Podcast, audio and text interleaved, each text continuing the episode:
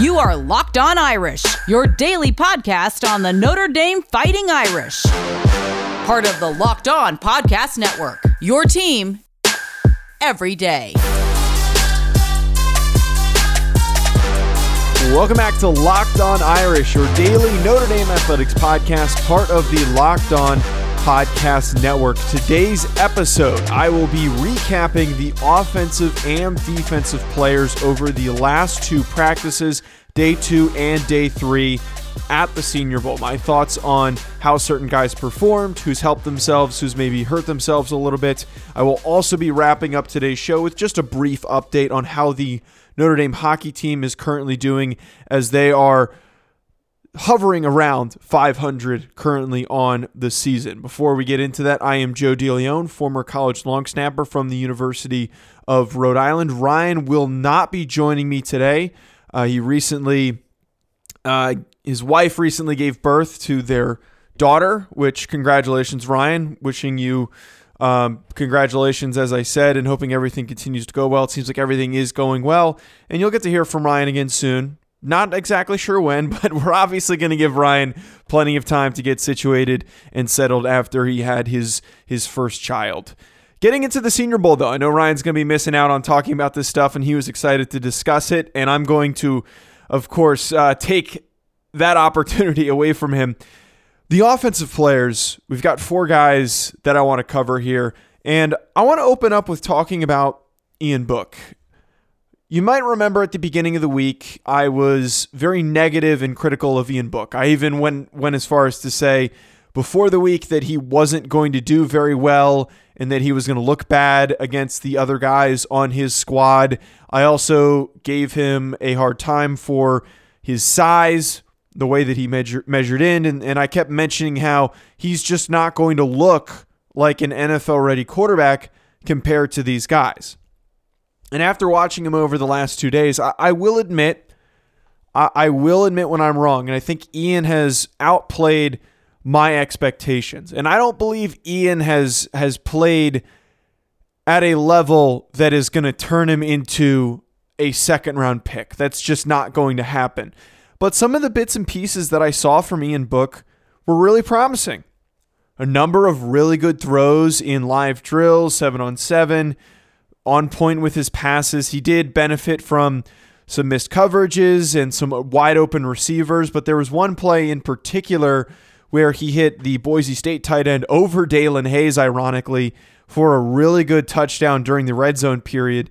And that throw was the one where I was like, all right, I gotta I gotta say some positive things about Ian Book because he really has proven me wrong so far. And and those various throws, just some being overall consistent, I think really helps his case right now as the best quarterback on his squad. Felipe Franks, Sam Ehlinger, they are far more of a project than Ian Book is going to be. And teams are going to draft either of those guys, maybe thinking they can use them in some capacity.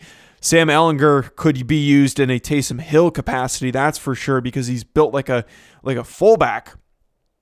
But both of these guys have been all over the place. There were some throws that I watched where I, I was just like, where was that going? How was that even supposed to be going to the receiver that was in, the, in that area? But Book at the same time, while these guys are messing up, has just remained consistent, consistently connecting with his guys, finding open receivers. And it's not like he's launching 70 yard passes and doing crazy stuff. He, he's not having like a like a Justin Herbert type week who had a really good week last year. He's just doing well. He's not making huge mistakes that are hurting him like the other two guys on his squad. And the other last piece that goes into this that helps his case is that he continues to flash a willingness and ability to create plays outside of structure. There's a couple plays if you go back and watch the tape where he will do what he we've seen him do in games. If there's an open lane, he takes it. And ultimately, whoever decides to draft Ian Book is not going to do it on the basis that they think Ian Book is going to turn into a mid-round developmental guy that will turn into an all-pro player. It's just not going to happen with a six-foot quarterback with limited arm strength. However, teams are going to be excited about a guy that is consistent, and as we've talked about, keeps your team on schedule, doesn't make critical mistakes, and can work away from pressure. He's probably not going to step in and start a game. He's probably going to be a backup, but when he does have to play, he's probably not going to throw for 350 yards and five touchdowns. But he can come in, if he has to start for you, somewhere in his career along the lines of like 200, 250 yards. He'll be able to produce games like that. And that's what, what whoever's going to go and draft Ian Book is going to get. Aaron Banks, who we've mentioned as a player who could eventually turn into a day two pick, a high quality day two pick. Some people believe Trey Smith has struggled a little bit, the Tennessee guard, so that might help Aaron Banks. But as we said on the first day of practice, and we talked about that first day on the Thursday show, Banks has been a little bit up and down. Not super consistent, but when you see the good stuff that he does, we're reminded again and again why some team is going to draft him as a guy that they believe that they can plug in and start and contribute right away. He's not going to be as high ceiling as some of these other interior guys, but he, he is the pinnacle of consistency. He's still not the best interior lineman in the class. I mean, Creed Humphrey has really shown why he's probably going to be a first round pick, um, the center out of Oklahoma. But Banks, there's a number of plays, some pass pass one on one reps where he's maintained really good balance, lower body strength, did not allow forward progression. Others, not that consistent, a little bit off balance. His footwork isn't great. Sometimes he'll stop his feet. But the good reps reminds us what you can get with him, and he, he has more good than bad from these one on one reps. Robert Hainsey continues to be a, an interesting name to discuss. And the conclusion I came with Hainsey, and I don't think this will sway after watching Friday's practices as I'm recording this on Thursday. And when I watch the game, the game really is not going to do much for my, my opinions uh, over any of these guys. But Hainsey at guard, not good. Robert Hainsey is probably not going to be a very good guard in the NFL. You can see the length issues. He just doesn't fit there. But, and I tweeted this out, watching Robert Hainsey, when I went back and rewatched the tape, watching Robert Hainsey play center, I was intrigued. I was legitimately intrigued. He was snapping well, which is more important than you might think. But because of his size and the way that he's built, I thought he did a pretty good job dealing with those bigger interior rushers, those bigger interior defensive linemen there were a number of reps where I was like, wow, Robert Hainsey, okay. I see what you're doing. So I, I think that Robert Hainsey has helped himself, probably not to an extent where he's going to, again, like I've said with these other guys, he's not going to shoot up two rounds in draft stock. But he'll probably earn himself an opportunity to make a roster as a center and a swing guard if you need him to be a backup guard overall, he's done a pretty good job. And then lastly, Ben Skowronek, nothing really has changed here from what we've talked about. Uh, just has not really done much on the field to be impressive. Um, and just overall, we're going to stick with what we've talked about him being primarily a special teams guy, a back end roster guy. Things are going to kind of stick with that narrative. Coming up, I'm going to talk about Daelin Hayes and Ade Ogundeji. Before we get to that, though, I want to talk to you folks about Bet Online. Are we ready for some football? The Super Bowl is right around the corner coming up next weekend. And we all know that people love to bet. They do those those fun betting pools with when you're with your friends and your family. But why would you do those when you can have some more fun on Bet Online? And if you're going to bet, there's only one place that you should trust, and that is Bet Online. There's only one place that has you covered and one place to trust, Sign up today for a free account at betonline.ag and use promo code locked on for your 50% welcome bonus. Don't sit on the sidelines anymore. Get in on the action and don't forget to use promo code locked on to receive a 50% welcome bonus with your first deposit. Bet online, your online sportsbook experts.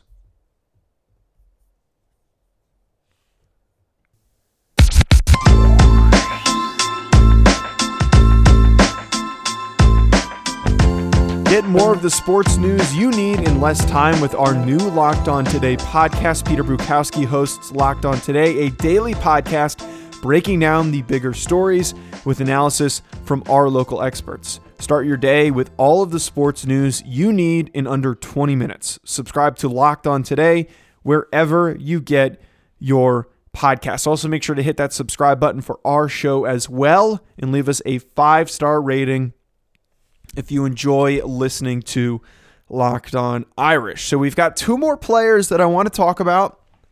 The two defensive guys, the two defensive linemen, Ade Ogundeji playing more of a hand in the dirt role at the Senior Bowl. Daelin Hayes got to see him do some more coverage stuff. He's been covering some tight ends, playing a little bit off ball stand up, but he's also been rushing in these one on one drills. So they've used him to the capacity that we've expected, where he's going to be a stand up outside linebacker, a Marcus Golden type, maybe a Kyler Fackrell type is another uh, comp for that position the way that they're going to play. And Daelin Hayes, what you see from him is he's not outright dominating guys in these drills. He's not completely blowing people away and, and blowing past people to a point where people are in absolute awe. But the one thing that has continually stood out for me with Daelin Hayes, and I said this the other day, watching two more days of one on ones, is his motor. He has always been a high motor guy, a hard working player. And what I was seeing from him in these reps is that he might not initially win them, but what helps him out in these situations, and the reason why he's able to finish the reps strong in a position to pressure a quarterback. Obviously, there's no quarterback in these one on one drills, just a guy holding a football. He is constantly moving, constantly fighting. And sometimes in these reps, you'll see offensive linemen that are satisfied with they kick set, they slow down a, an, an outside edge rusher, and once they feel like they've kind of slowed them down, they then let up a little bit. And when Daelin Hayes, you've seen on a couple of these reps where he's noticed that he continues to fight and grind, and that's how he finishes, just entirely throughout all three to five seconds, he is busting his ass. And that is going to be what Daelin Hayes needs to do to earn himself an opportunity to be on an NFL roster. And he's going to get that opportunity. We've talked about him on possibly becoming a day two pick. And it feels like what we've seen so far from Daelin Hayes has solidified at least a third round grade on him. We were talking about uh, maybe late third, early fourth, somewhere on day three if that doesn't happen. But I, I believe what we've seen in him come to play against this group at the Senior Bowl, which there are some some pretty good tackles out there. He has solidified the fact that he is capable of being a third round pick, and that's pretty good. That's a pretty good spot for Daelin Hayes to go. For him to land there with a number of other really talented edge rushers in this class Quincy Roche, Gregory Rousseau, Joseph Ossai, Jayson Oweh. That's a lot of guys already, and not all of them are going to be first rounders. Daelin Hayes could be the diamond in the rough, just a hardworking guy that you can deploy on various situations in his first year or so until he gets comfortable and a little bit more ready. And the, the other name that I obviously have mentioned, Ade Ogundeji, I, have seen mixed reviews on Ade on social media. From what I noticed, seeing him is continuous flashes. And that was something that Ryan had said on the Thursday show. And it came to full fruition watching him on Wednesday and Thursday. And I fully understood what Ryan really meant with that. Because you'd see a rep where he uses his length and his leverage so well that he immediately beats a guard or some of the tackles that he's gone against. Like, really quickly beats them, plays done. Really good rep. Fantastic rep. And it's like, wow, that looked really good. That is the, you know, what we expected from Ade, who has really long arms and is strong, is powerful, quick twitch. But then there's reps where you'll see him get completely stalemated, like no creativity, hands don't do anything, gets caught. There was one rep where he just got stopped before he could even make it a yard upfield. Like it was a yard or two, yard and a half. And he completely got stalemated by the guard he was going against. Shut down. Could not go anywhere. Because of the mixed bag and the volatility of the, the outcomes of those plays, that's where what I'm talking about here is that you're getting flashes, but not consistent play. And overall, Ade has probably helped himself out where some team might be willing to draft him higher than where we had him before, which was as a day three pick. But he could be higher if he put those plays out there more often during these drills. And he just didn't. I saw a tweet that was floated out there that he might be a late first rounder. No, that's that's just not true. There are a number of other interior guys that are going to go before Ade Ogundeji does. And there's nothing wrong with that. Ade's going to have a really good opportunity to play somewhere and he's probably going to have a pretty good career. But late first round after a senior bowl, no, I don't I don't think that's going to happen. The, only way that you can move up from a day 3 grade, a, maybe a late day 2. I don't I didn't I don't have draft grades for these guys. Ryan would, NFL Draft Bible would. But to go from an early day three to late first round just from a senior bowl, you'd have to win every single rep. You'd have to completely dominate every single play in one on ones, in team, in red zone, all of that stuff. You would have to explode on every single play. That requires a huge jump. And I didn't see anybody talking about him as a second round prospect. Nobody. There's a lot of other defensive tackles that are going to go before him. I've seen a lot of other guys being mocked ahead of him, being projected ahead of him. He's not really in the top five right now. Maybe he's on the outside of the top 10 or right on the edge of the top 10 after this week. We'll have to see what happens with Ade. We're definitely rooting him on and Daelin, who both came on the show. And thank you again for both of them for coming on. And we really appreciated hearing from them and it's very interesting getting to see them play and the performances that, they've had. It also is satisfying knowing that we've talked to these two guys and they're right now the ones creating some serious buzz um, for what's going on down there in Mobile, standing out amongst the group. That's the key here, standing out. Coming up, I'm going to wrap up today's show with a just a, a quick fill in on what's happening with the Notre Dame hockey team. Not going to go too deep on it, but just want to fill you in so you know how the team's doing. They're a little bit under 500, and I'm going to explain some of the things that have happened over the last few weeks, some of the crazy stuff, uh, some of the disappointing things. Before we get to that, though, let's talk about Built Bar. Built Bar is the perfect bar for the health conscious guy. Lose or maintain weight while indulging in a delicious treat. Bars are low calorie, low sugar, high protein, high fiber, and great for the keto diet. The peanut butter bar, in particular, which I absolutely love, 19 grams of protein, 180 calories, 5 grams of sugar, and then 5 grams of net carbs. And as somebody who, as you know, former college athlete, current NFL free agent, I'm recovering from um, a torn pec and surgery and all that, and it's been a long process. And my priority during this months span since October has been eating clean and eating right and not eating junk. And it's not easy. There were some spurts where I thought I was eating right or just was eating inconsistently. And I think a big thing that comes down to it, some of these bars, which I, I like to grab bars when I finish working out, are filled with so much junk. And since I got my free box of Built Bar, it has been so different. I have actually felt satisfied and not hungry after a workout. It fills me up and it tastes good. It is the perfect bar. And guys, if you're like me and you're worried about what you're eating, go buy some. You'll understand what I'm talking about. You will see results and you'll feel better. Go to builtbar.com and use locked on uh, code locked on. You'll get 20% off your next order. Use promo code locked on for 20% off at builtbar.com.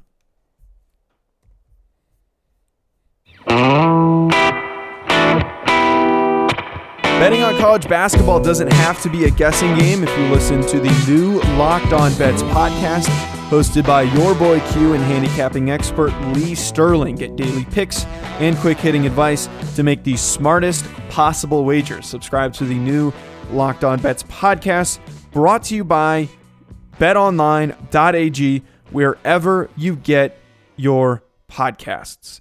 So, wrapping up today's show, as we try to do every Friday, but whenever there's something that pops up, this inevitably gets bumped. But we're going to talk about the Notre Dame hockey team. Right now, 7, 8, and 1. Been a little bit inconsistent right now, and they've been sliding in and out of that 20th spot in the country, which is a really good spot to be in as we're really not that far away from the NCAA tournament, also the Big East tournament.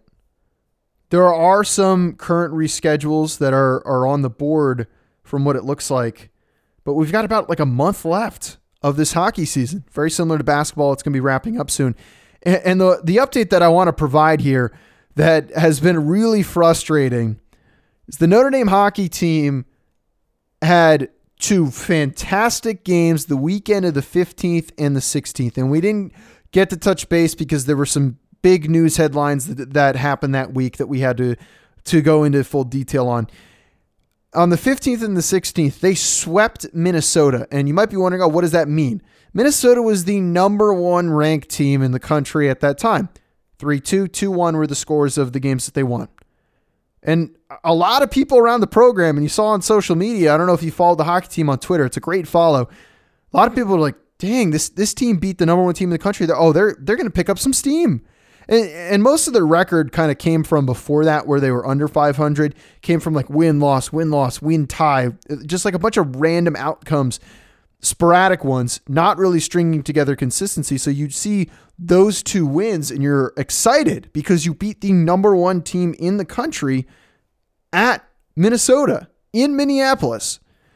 But what then becomes frustrating is last weekend they play against rival Michigan, who in any sport you play Michigan, you want to take those dudes down. They lost both of those games and scored a combined two goals in two games. 5 1, which was sloppy. You don't want to lose any game 5 1. That is not a good scoring total. Uh, you're getting smoked with that total. And then 3 1 is was the other game.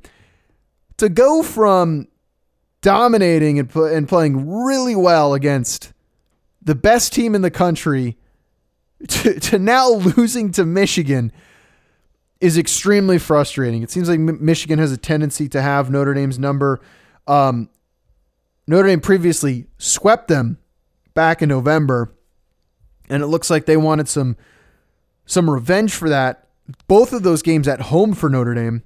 Now Notre Dame needs to get their feet back underneath them they're playing this weekend. They're actually playing tonight as I'm recording this on Thursday, January 28th. And then Friday, when you're listening to this on the 29th, they're playing Penn State, both of these games. That is in University Park in Pennsylvania, 6 o'clock. If you have the Big Ten Network or Big Ten Plus, you should tune in.